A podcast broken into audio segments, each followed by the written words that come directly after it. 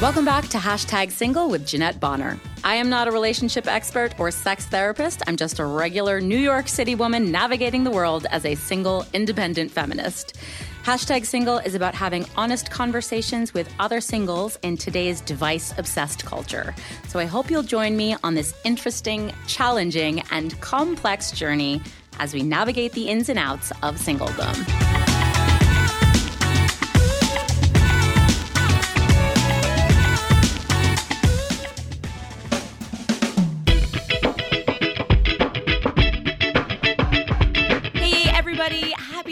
End of year. You made it. We all we're here. We are we are still alive and probably still single and, and that's okay. I am Jeanette, of course, your host. Thank you for tuning in. I guess, as they say. I don't know. That's that's so old fashioned. Uh, thank you for joining us, uh, whatever it is. So I just want to acknowledge, you know, we only had one episode last month because of a last minute guest cancellation. So I apologize for those of you who clicked on this episode looking for a new one on one convo. But to make up for it, I've got a killer guest expert for December for you, and I am working on lining up some more one on ones as we speak. Side note, small PSA. Uh, I'm going to get real with y'all. I have lots of badass single women who want to come on the podcast, talk about their single experience, but they do not have any single male friends to come on with them. It's so crazy. Um, I know they are out there. Uh, where are they? So I'm about to start bringing on like past dates on the podcast again just to get some VOPs up in here. I'm probably not, but um, I might. But seriously, if you're single, if you want to be on the podcast, or if you know someone that might be interested in coming on, male or female, but mm, definitely asking for some guys here, please reach out to me. You can always reach out via our socials at hashtag single podcast on Facebook and at hashtag single pod on Instagram. And um, I don't really use Twitter or TikTok. So those are your those are your options. All right. Uh, PSA over. Back to our regularly scheduled program. This month, I have Lily Walford, a relationship and dating coach, and oh, so much more. Lily, welcome to hashtag single. Thank you for having me. I am so uh, freaking excited for this conversation today. I am. I am too. We're, we're gonna get into it. Where? Where? Tell me where you are right now. You're based out of the UK, right? Yeah, so we're based in not in London because as soon as anyone says um, it's the only place UK, in the entire yes. country. but um, I'm in a place called Herefordshire, so it's kind of in the middle of um, the UK, um, close to Wales. Do you always have to explain geography to Americans? yeah, and the worst thing is, it's like my geography is the worst. So I'm probably the worst person trying to describe where I actually live. I feel like, well, and I don't have to because I'm New York City. We're so egocentric about that. But I understand. I mean, there's parts of America I have no idea where it is. You're like, Oklahoma's like uh, in the middle, you know, between the five states in the middle, right? You know, you're like yeah, somewhere there. Where are you in Oklahoma? Like, sort of in the at the eleven o'clock or like the three o'clock? Um, anyway, thank you so much for joining us. And I just want, I just want to share this story because it's so dumb. Because it's nine in the morning here in the East Coast on a Saturday. This is my Saturday morning coffee chat with Lily, and she had sent me her availability. it started at five thirty in the morning on a Saturday, and I was like, "Girl, what the hell?" First of all, I was so impressed. I was like, "This woman gets up at five o'clock in the morning. She does her yoga. She meditates. She does her podcast. She is out and ready the door." And then I realized she's like totally in a different time zone and i'm the idiot that was like uh, i appreciate your availability starting at 5.30 but that's a little early for me you know? So what a dummy. Uh, yeah i'm definitely not a morning person. I'm definitely like coffee nine o'clock that's okay with me. Not for nothing i was thinking about i did have like a 7 a.m podcast guest because we were trying to do uh, we just had schedule craziness and it was of course like a 10 here and um and she got up at 7 in the morning did a podcast wow. interview i know i was like i would never yeah yeah never. Anywho, um, cool. So I have, of course, a little bio. I will read it to start us off, and then we will dive right in. Lily is an international relationship and dating coach who founded not one, but two companies at the exact same time. NLP with Intelligence, which I had to look up, stands for Neuro Linguistic Programming, and Love with Intelligence, a company that offers coaching classes and mentoring for those that struggle, as we all do, with dating. Trained as a behavioral profiler, NLP trainer, hypnotherapist, coach, and public speaker, she partnered with Chase Hughes, a military and intelligence behavior expert with 20 years of experience, in order to understand relationships from a behavioral standpoint. Lily and her company have contributed for and been mentioned in national and international press, such as The Guardian, Marie Claire, and Cosmopolitan. What a freaking bio. Thank you. yeah. So I'm so fascinated by this entire realm of study. Talk to me about how you got started studying behavioral science. Oh, gosh. So, where on earth do I begin? I basically had the worst relationship um, track history ever on the earth. so I ended up dating a psychopathic narcissist. That was one of my first Ooh. proper relationships. Yeah, oh, no. I I uh, jumped straight into that one. Um, so basically, we were together for just under three years and had been cheated on. There was a lot of um, gaslighting, narcissistic abuse, and then I was stalked for five years after that relationship. Holy shit. Yeah, yeah, it was like pretty insane. And, uh, you know, after that relationship, I went into other relationships, and there was just this weird pattern going on. It was either guys who weren't emotionally available, or guys who weren't willing to commit, or you get the ghosters and all these different things. And I kind of hit this point where I thought I had it all figured out entered a relationship. Um, uh, we were together for a couple of years, had, you know, amazing house, two brand new Mercedes on the drive, great jobs, Ooh. and we were like planning the future, you know, we were in that kind of place. And all of a sudden, I got this text saying, We need to talk. And literally within a week, that weekend, it was like, Cool, I need to leave this relationship, leave this house, leave this city, leave this job. And I decided to totally change my whole life. And uh, but it was it was amazing. So it was kind of like this place where I thought that I had everything. I thought I had it all. And I knew that if I wanted to leave this kind of life, that I needed to make sure that I was leaving it for something better. Yeah. And it got me wanting to sort of explore relationships even more and explore myself even more. And I think it was within one year, whilst I was also working full time, I was an, I was a uh, divisional accountant back then for um, an international company. Oh my god! okay. Yeah, so totally. Different. Not what I was expecting. wow. Okay, sorry to interrupt. I know, right? And um, you know, basically, yeah, was working full time. I decided within one year to become an NLP practitioner, master practitioner, hypnotherapist, life coach, like all these different things. And I got to the end of the year. And it, made me realize that it wasn't enough. It was like, yeah, okay, I can have the, the all the best um, self confidence in the world. I could have the amazing self worth.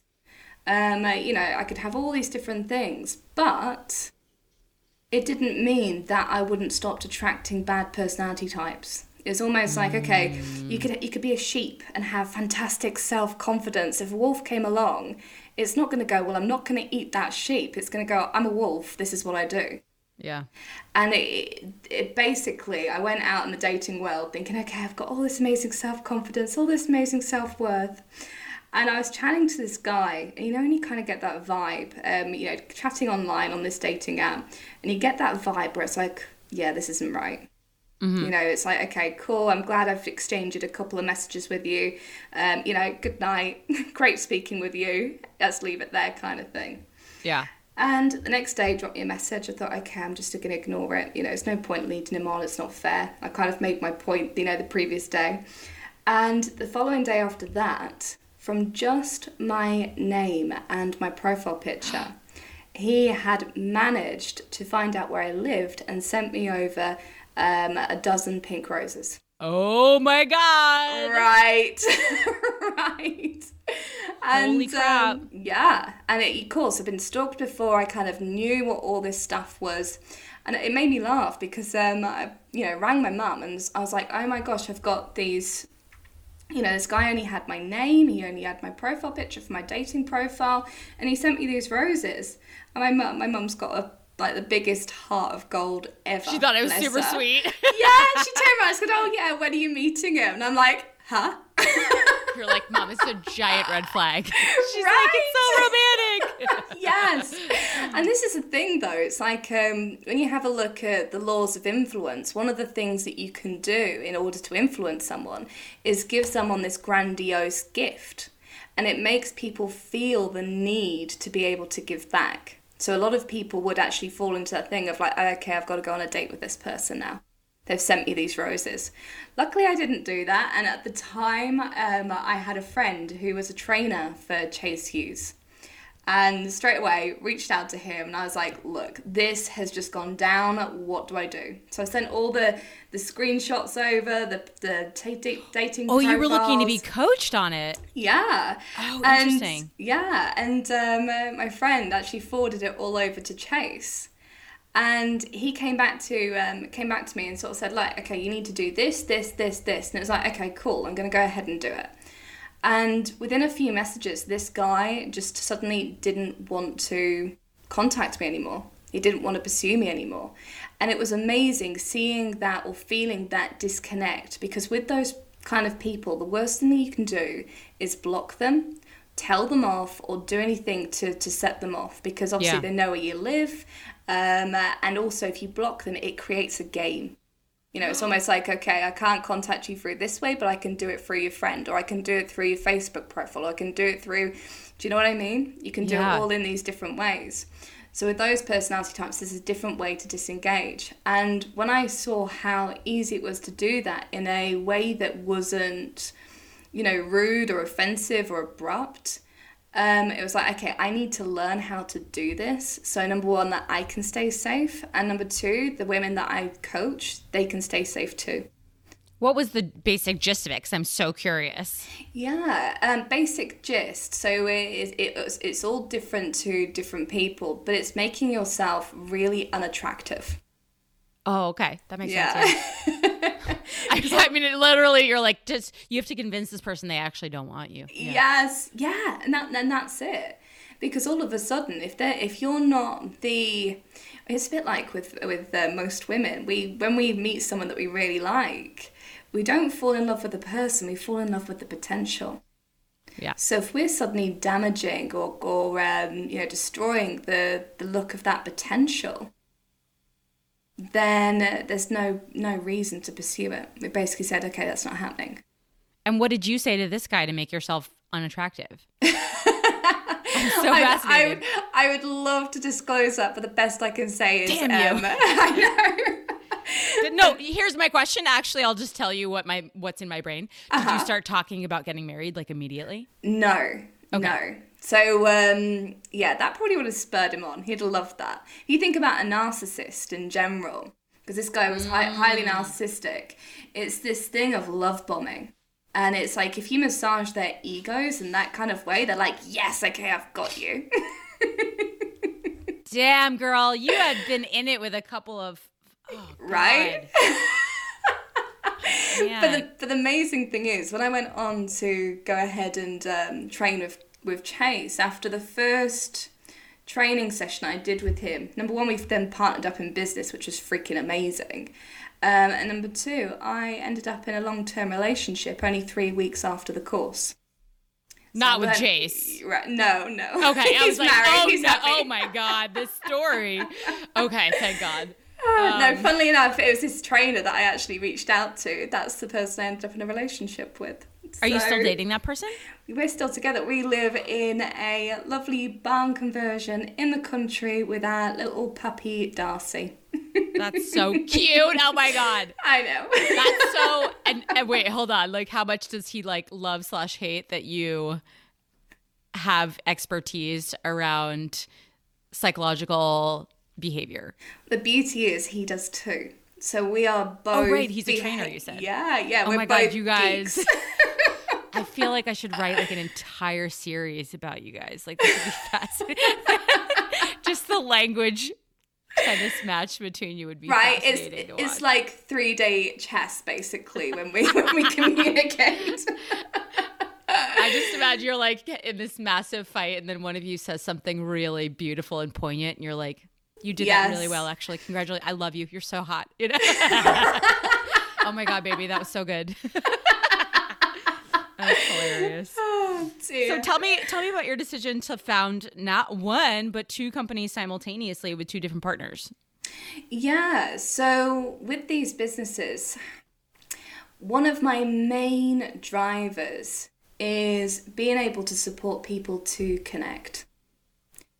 And uh, when we talk about connection, it's not just connecting with a partner, it's this level of connection that we have with ourselves. And when we think about relationships, we can only connect with people as deeply as we are connected to ourselves in the first place. So, being able to help people to harness that in a powerful way will improve things like connection, intimacy, and just overall happiness. And that's, yeah, super important with what I do. So, with um, NLP with Intelligence, I train people to become NLP master practitioners. So, um, basically, so they're able to go ahead and train other people and coach other people to be able to find themselves and improve their life.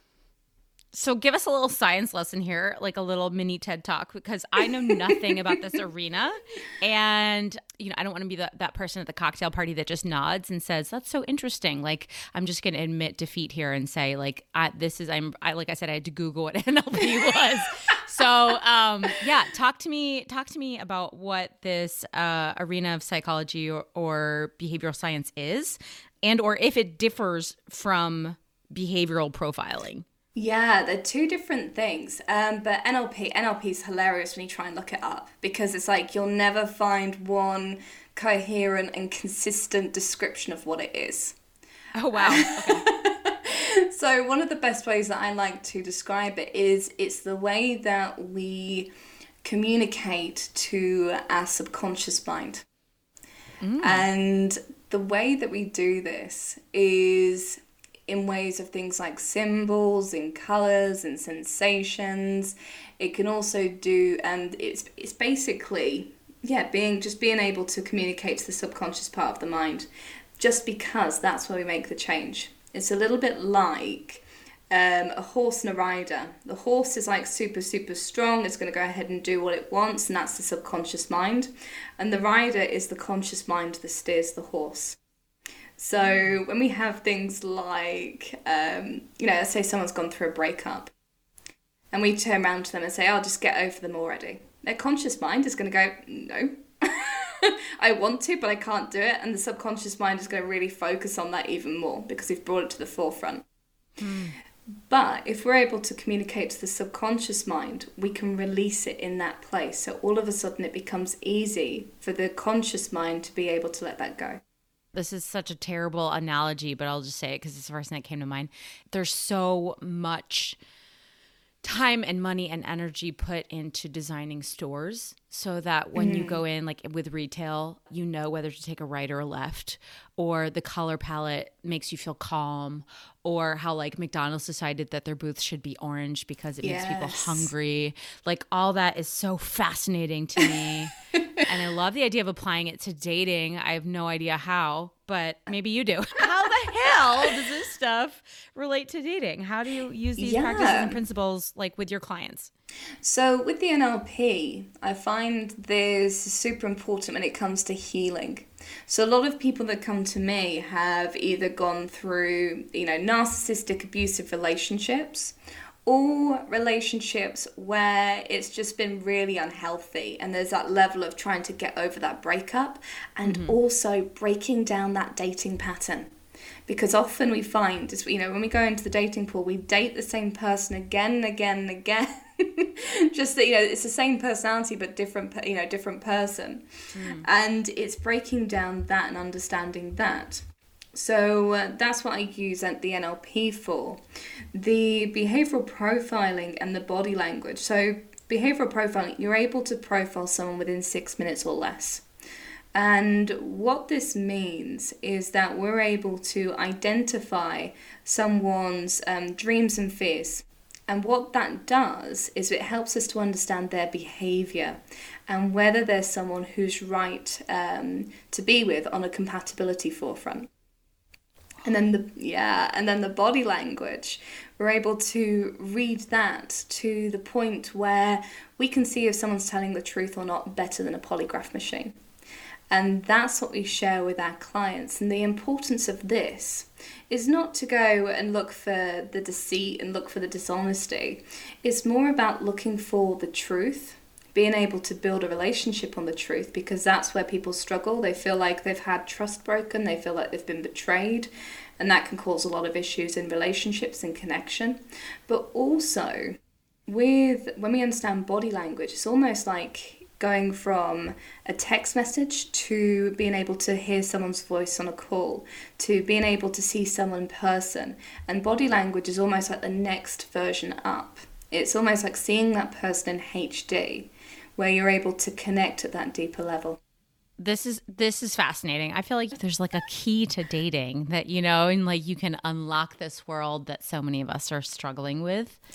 I I'm just so curious, like why listen i've been doing this podcast for three years. It's certainly not a like full expansive understanding of all kinds of relationship coaches and methodologies but i this is the first time as you know i had to google what that three letter acronym stood for. Like why do you feel this approach was missing from the field of relationship dating and coaching before you guys created this company?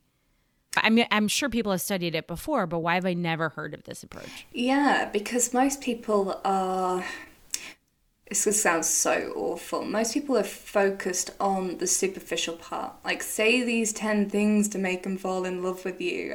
And uh, they're focused on, you know, being able to do the steps and, and follow the rule book to be able to, to get the relationship that they want.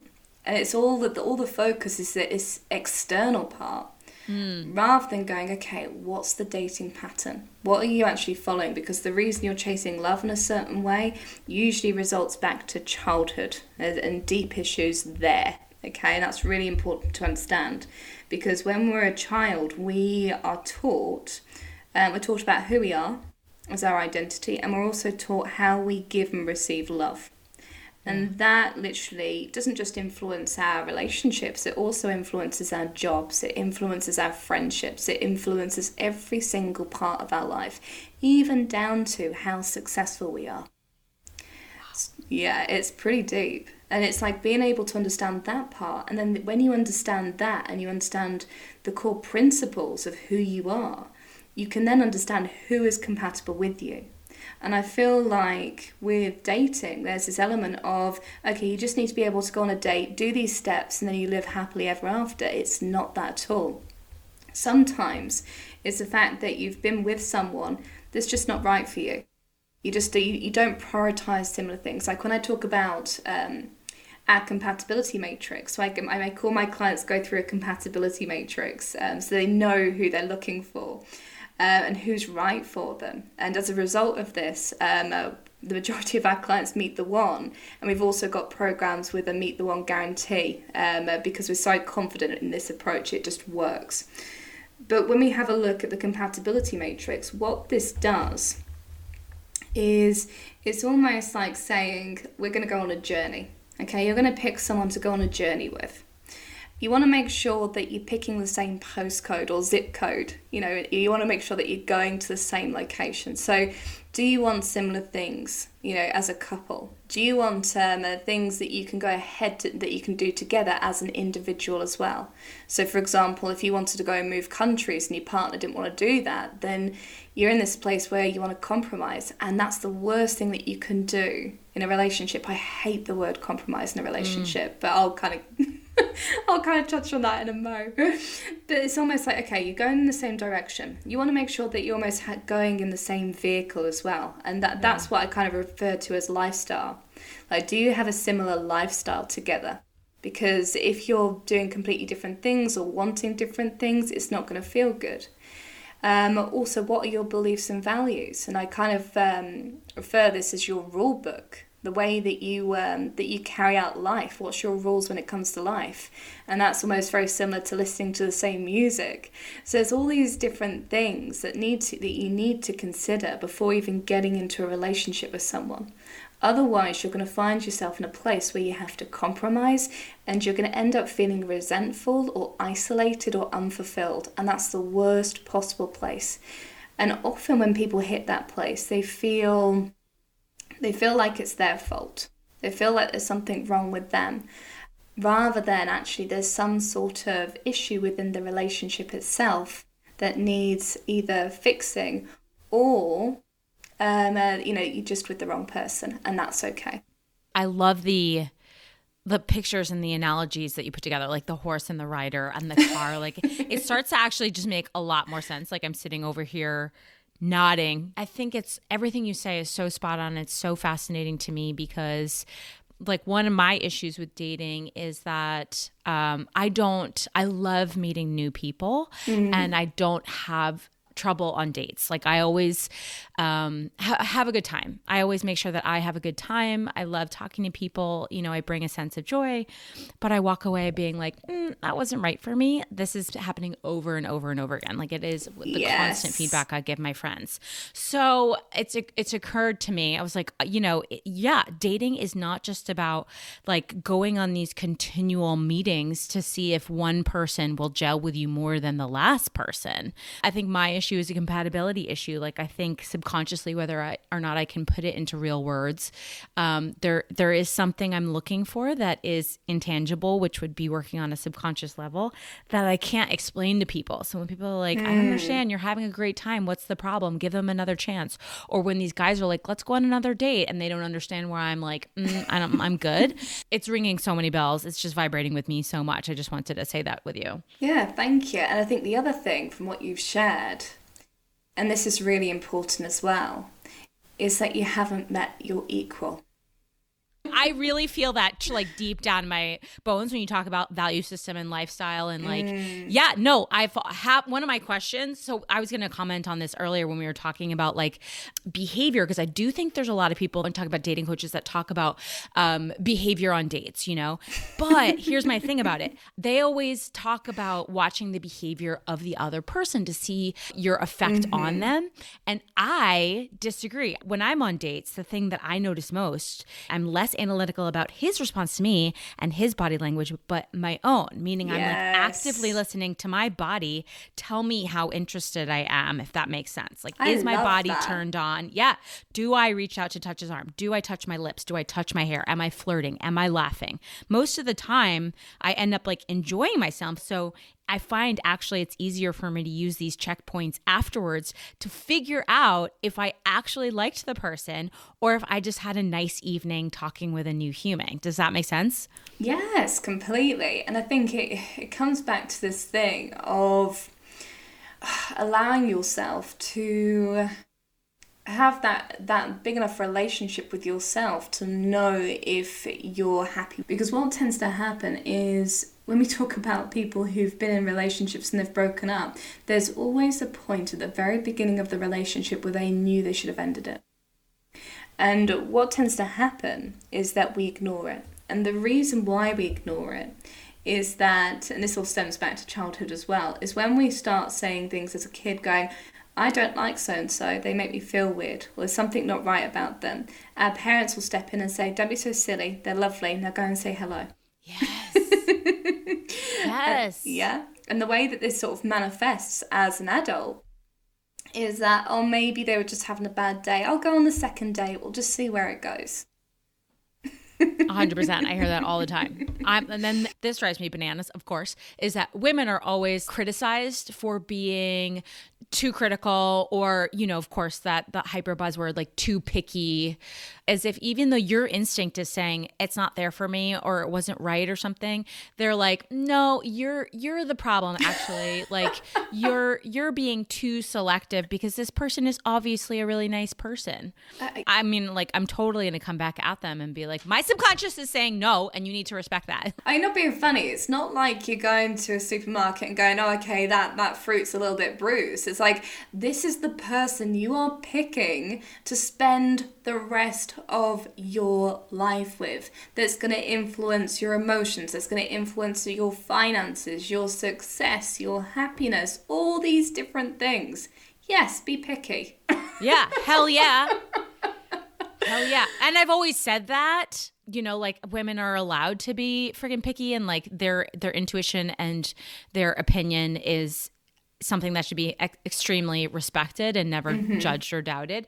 But I I mean I think what your expertise is just hones in on a more specific matter which I find really fascinating, which is just like it's gut intuition it's it's subconscious information that other people are unable to see so when you're being criticized for being too selective or too picky or whatever i really really vibrate with women's intuition women's gut intuition women's instincts and knowing yourself enough that you can check in and be like how's my body feel my body says this is a hell yes or my body says eh i'm okay to move on you know yeah, and I think the thing is, it's quite it's, it's quite interesting even thinking about um, my transition. I know it sounds a bit weird and it's kind of slightly off topic, but I'll bring it back.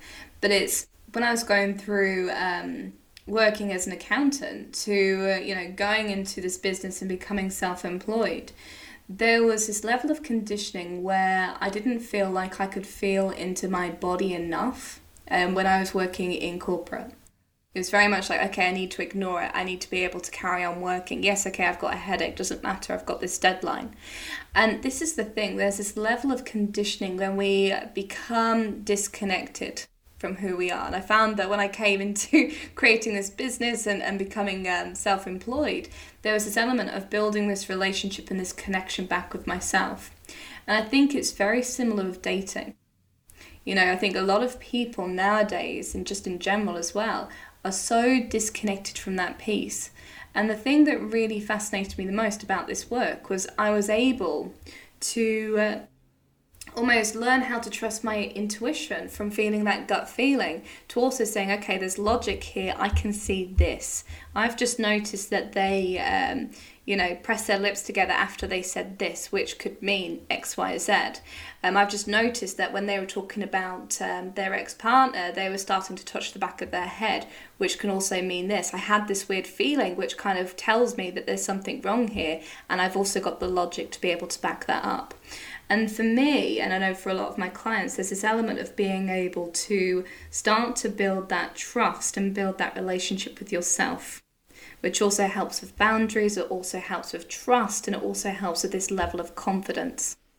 Because there's nothing worse than going, oh no, I don't go on a second date when we're not sure if, if we're letting go of an opportunity or not. Yeah, yeah. Gosh, this is all so fascinating. Um, one sort of like tougher question before we move on to the thing I want to talk to you about for today's episode. How well does science, which is a logical methodology, and dating, which is an emotional experience with tons of factors one can't control, mm. how do they how do they play together? Yeah, it, it's quite an interesting question, actually. I, I, I would say quite well from what I've um, uh, from the the results that we've had. I've had people who have gone through. Like just recently, I caught up with a lady that I worked with a couple of years ago, and she sort of came out of relationships like one where she had to call the police um, 32 oh, times within a four week period yes oh my god so you can imagine like the psychological emotional yeah. damage oh my and god and now she's in this place where she's getting married. Um, what? She, yeah, she was. Blessed. When I met her, she was in her in her forties. She had gone through these relationships. She had a child with, um, you know, high level uh, autism, and she was like, "I'm never going to be able to meet the one." She was depressed, anxious, in this awful state, and now she's getting married. She's got a, met a guy who loves her daughter, and they're building this amazing, um, you know, amazing family unit together. And I've been invited to the wedding as well next year, which is gorgeous. Oh my God, stop it. and then, um, you know, I've got this other lady who also went through narcissistic abuse. and um, you know horrific narcissistic relationship that she was in. Um, we worked together. Within three weeks, she had healed.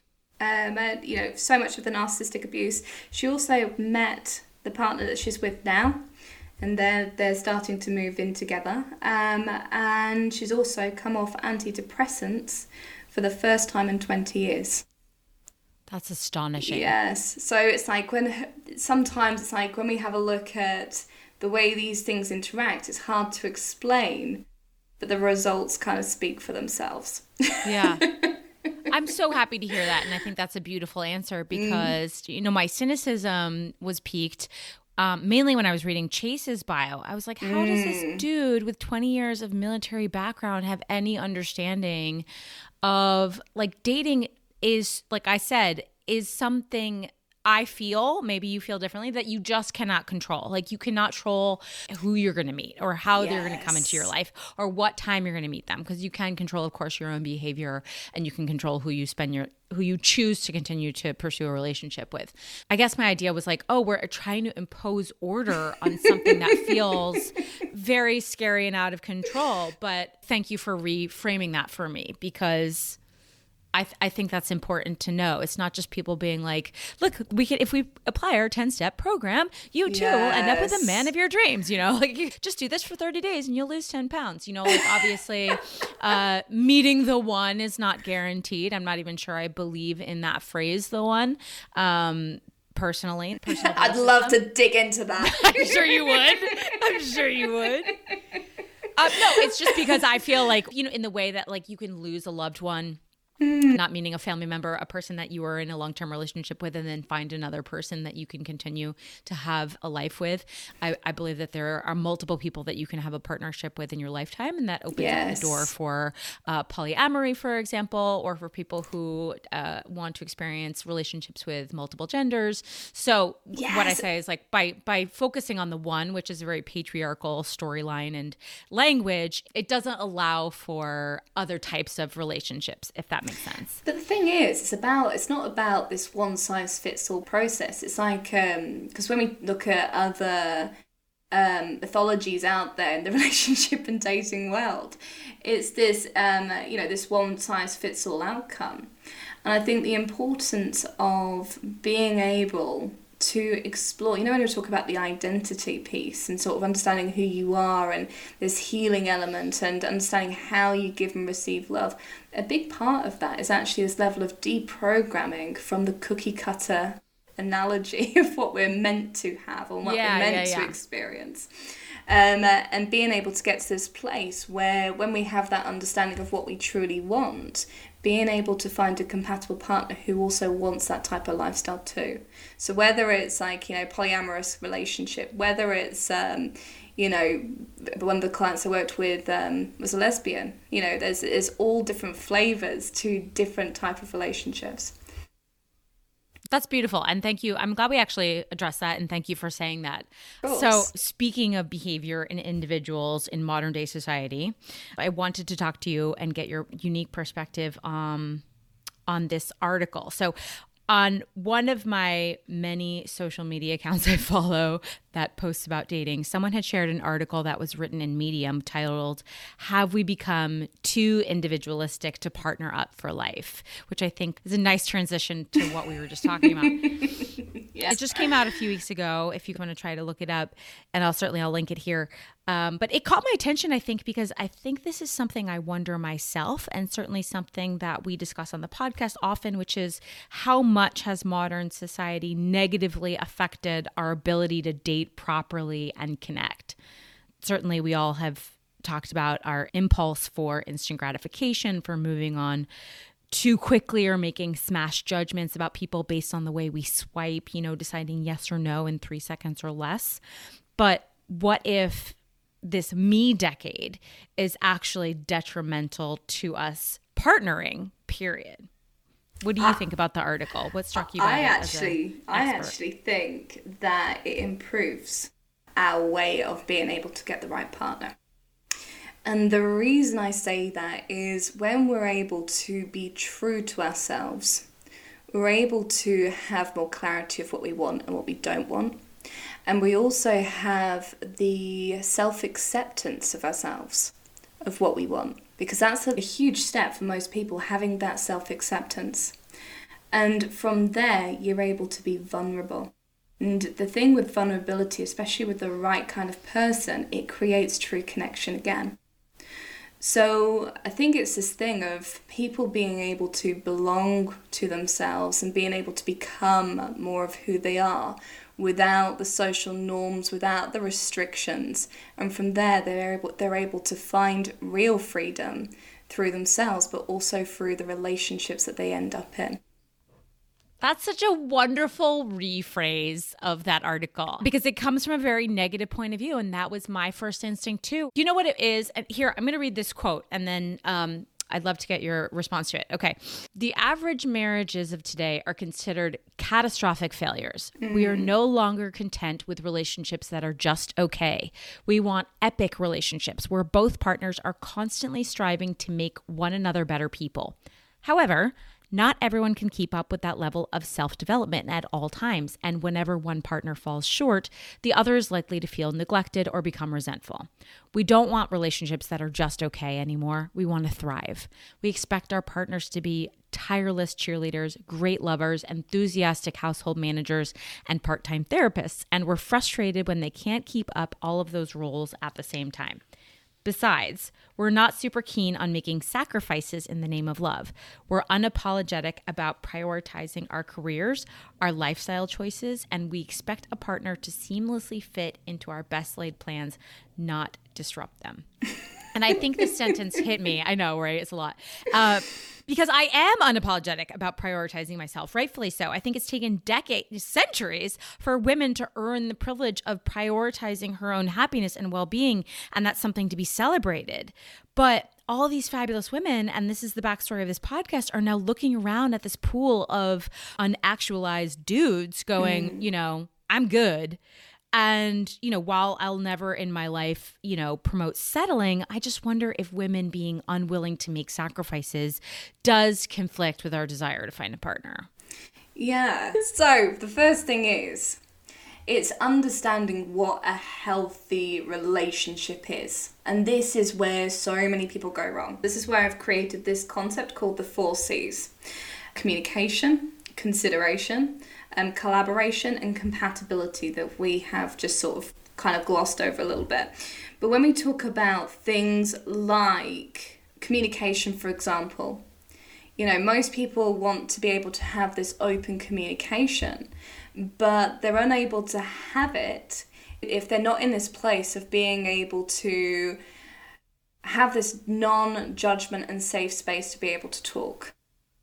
Because what we tend to find is when we have this open honesty and this space to be able to talk, like for example, for a guy to turn around and say, I found that other woman really attractive, that would be shot down. That would be something that was highly negative and really bad, but that's open communication. Mm-hmm. So it's being able to have that space. But the one place where most people muck up is the collaboration part. Now, collaboration in a relationship is so, so freaking important, but there's a massive step to get to before people can hit this space. And that is, as an individual, you need to be accountable for your emotions, accountable for your goals, accountable for your happiness, accountable for your actions, your words, everything. Because what we tend to do is uh, most people fall into codependent relationships where they're so focused on making sure that their partner makes them happy or they feel needed or they're so intertwined in that relationship where you almost end up with this parent child dynamic. Mm. Whether um, that's a woman trying to make sure that a guy steps up and does sort of does all these different things, or whether there's a woman who's kind of needy to a guy, or, or whatever that might be, and that's where you miss out on this sexual chemistry and that passion that feels absolutely freaking amazing. You can't have that if you're in that parent child dynamic. Right. So it's it's more about when I have a look at relationships that fail. There's a few different things um, behind that. Often it's things like communication. You know, people just don't know how to really talk and connect with each other, and that ruins so many so many relationships. The other thing is that people don't know themselves enough to be able to say, okay, this person's right for me or this person isn't. And also, we tend to find that people end up um, being in a place where we talk about that collaboration piece and being accountable for yourselves. Well, most people who feel unhappy within their life or feel unhappy within themselves project that onto their partner and mm-hmm. it becomes the partner's fault.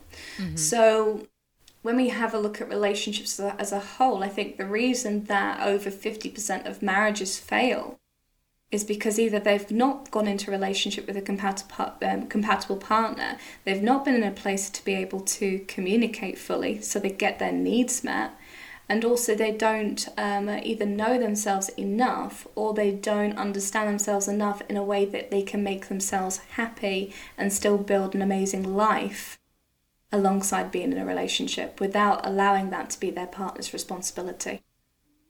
Yeah. So what you're saying is like it's it's not just that individualism and being a good partner are at odds with each other it's actually the reverse that in order to be a good partner you need to be individualistic in that you're so self-confident in your in your own right yeah yeah because what we tend to find is people are going into relationships purely to get and it's like, right. look, you're not perfect. Your partner's not perfect.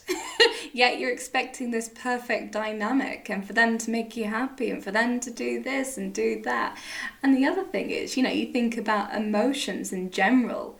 Our emotions go up and down. Like, you know, like they're, you know, all over the place sometimes. And it's like we don't give that allowance for a partner to go through that as well. And it's almost like we expect, we put so much emphasis on the partner being perfect.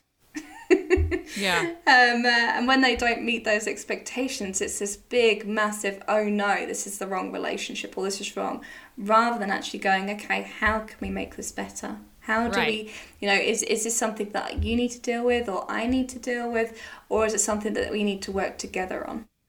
Yeah. And that's totally what I was vibrating with mm. is this era of like egotism and like I said, the me decade of Instagram, where we all believe we're so freaking fabulous that we are pro- better than the losers that we're matching with. But if everyone is feeling that they're so amazing, no one wants to actually put in the effort for the other person. We all kind of expect the other person to come to us that's what I'm experiencing on dating apps, for example. Like this, I don't have enough time to talk to you because I'm so busy, or, you know, like expecting the other person to set up the date, etc. But I think I think it's a really beautiful reframe to lean into not being unapologetic about prioritizing ourselves, but using prioritizing ourselves in order to show up for a better person. Yeah. And just to add on where you were saying about, you know, you have these people like the influencers on Instagram and, and saying how amazing they are. Is also discovering if that's the the truth or if that's the facade. Totally true. Totally yeah. True. Yeah. yeah. And, and this is the other thing with dating. This is why I love body language so much because most people only get to the point where they've got two facades, you know, interacting and with the body language, we're able to support people to connect with the real person, not the facade. And that's super important, especially when you're looking at that person. You want the truth of that person to know if they're the right person to develop that relationship with. Oh, it's so juicy. it is. so juicy. Um, final musings before we close out this episode. It's the end of the year, and that brings up a lot of emotional triggers for people, whether that's being around family interrogating you about your love life or seeing all these happy couples out ice skating together or you know feelings of failure that can pop up when we move on to a new year and something you desired has not been achieved. Or or all of the above. Raise his hand. Raise his hand. I hate those couples ice skating. Anyway i'd love to hear some of your thoughts on best practices around maintaining our mental health and sanity during this month of the, both the holidays, but transitioning into 2022. Oh, okay. So she loves. She rubs her are you, hands. Are you ready? She cracks something? her knuckles. I love. Give it to me. So, okay, this all falls down to acceptance. And it was quite funny. I was having a conversation with one of my clients um, a couple of days ago, And she was saying to me, But Lily, I am not patient. And I was like, Okay, but do you know what patience is? And it's being present with yourself enough to be able to accept yourself with where you are. Not judging it as a bad thing, not judging it as a good thing, but that acceptance of where you are. Usually, if we are triggered in some sort of way, it's because we've all, all of a sudden become um, present to a thought and we're unhappy with what it's showing us. And the only place that you're able to build upon is when you're in this place of being able to accept with where you are now and also where you're clear on where you want to go. So if you feel um, this level of this um, dissatisfaction, it's usually down to a couple of things as well. It's either the overwhelm of not knowing how to get what you want, so you need that clarity and you need that confidence to know that you can move forward. Or there's a level of self worth where you're unable to feel like you're good enough to be able to receive that. So it's being clear on what you need in order to move forward. Because if I said to you, okay, well, you haven't done XYZ yet, or you haven't achieved this yet, but you were so confident and clear that you're able to achieve that, it wouldn't be an issue. It's true. Yeah. That resonates with me so much, especially because I would label myself as an impatient person. Like I'm the person at the drugstore that is like, oh my God, there's three people ahead of me. How irritating. I think a lot of my deeper impatience comes from the fact that I have a judgment around the fact that I am 41 years old and I quote unquote should be in a different place in my career than where, where I am or where I thought I'd be. And that sometimes sometimes i'm able to tap into a really beautiful place of feeling like everything in the moment is is wonderful and everything's working out and it's going to be okay. You know it's yeah. fleeting. Um, but i i'm at i'm at a place now where i can recognize it where i can w- feel when it's happening and I can also feel when the reverse is happening, when I'm starting to judge myself on things. Yeah. It's really important to have a look at the stories that we're telling ourselves. And this is something that I had to really learn because I, I loved going into victim mode. And that was my default, like in previous um, relationships and things. It was terrible. But what we, what we tend to do is we have a situation, we overlay the story that allows us to play out our identity.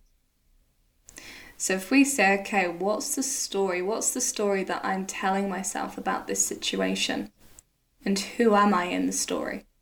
And that can be so powerful to suddenly have that conscious shift of who we want to be and the story that we're playing. For sure. Yeah. In my uh, actor universe, we call it like a limiting belief.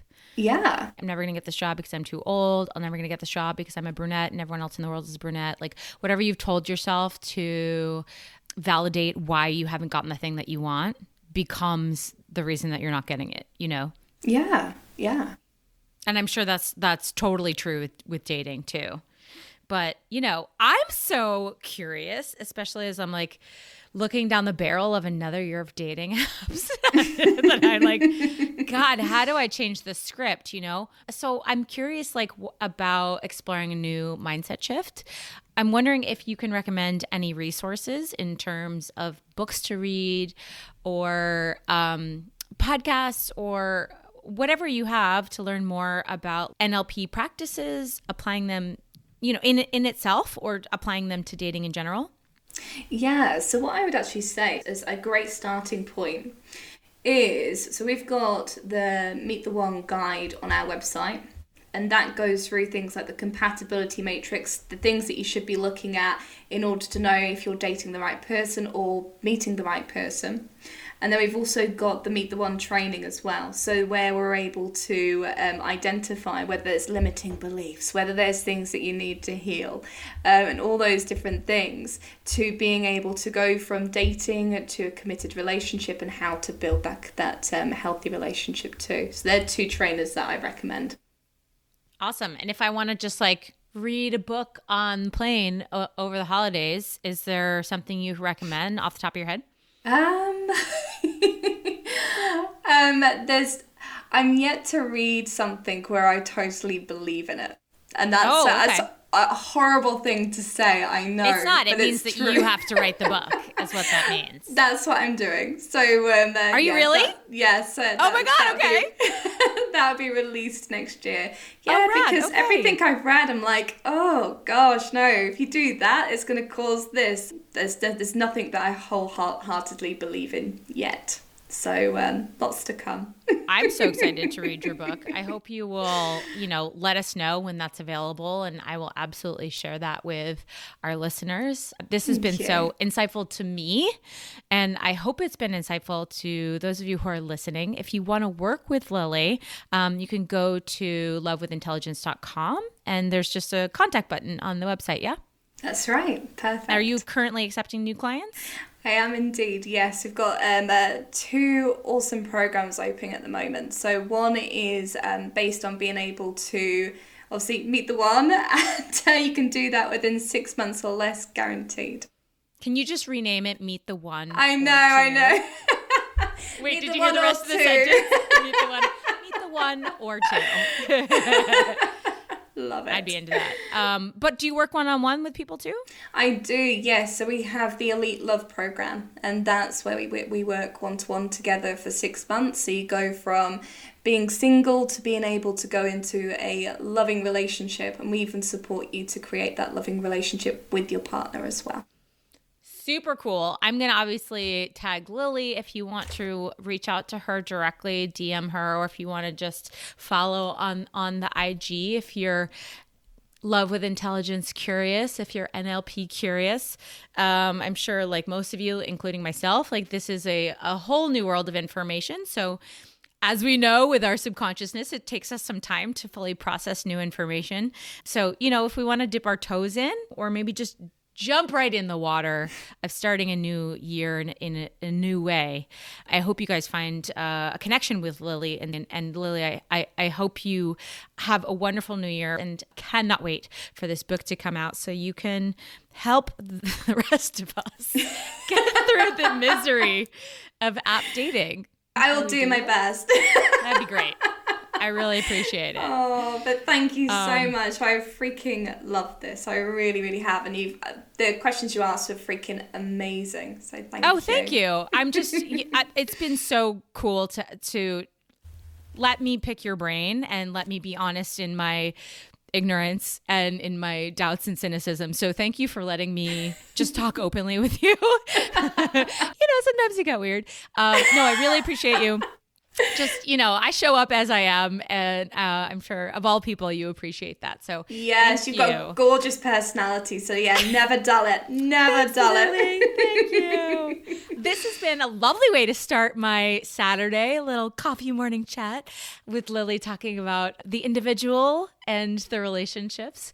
So thank you again for connecting with me. I wish we lived in the same country, but I, I'm sure our paths will connect whether virtually or in person at some point in our lives. I truly believe that. So Yes, thank you again for being here. Thank you.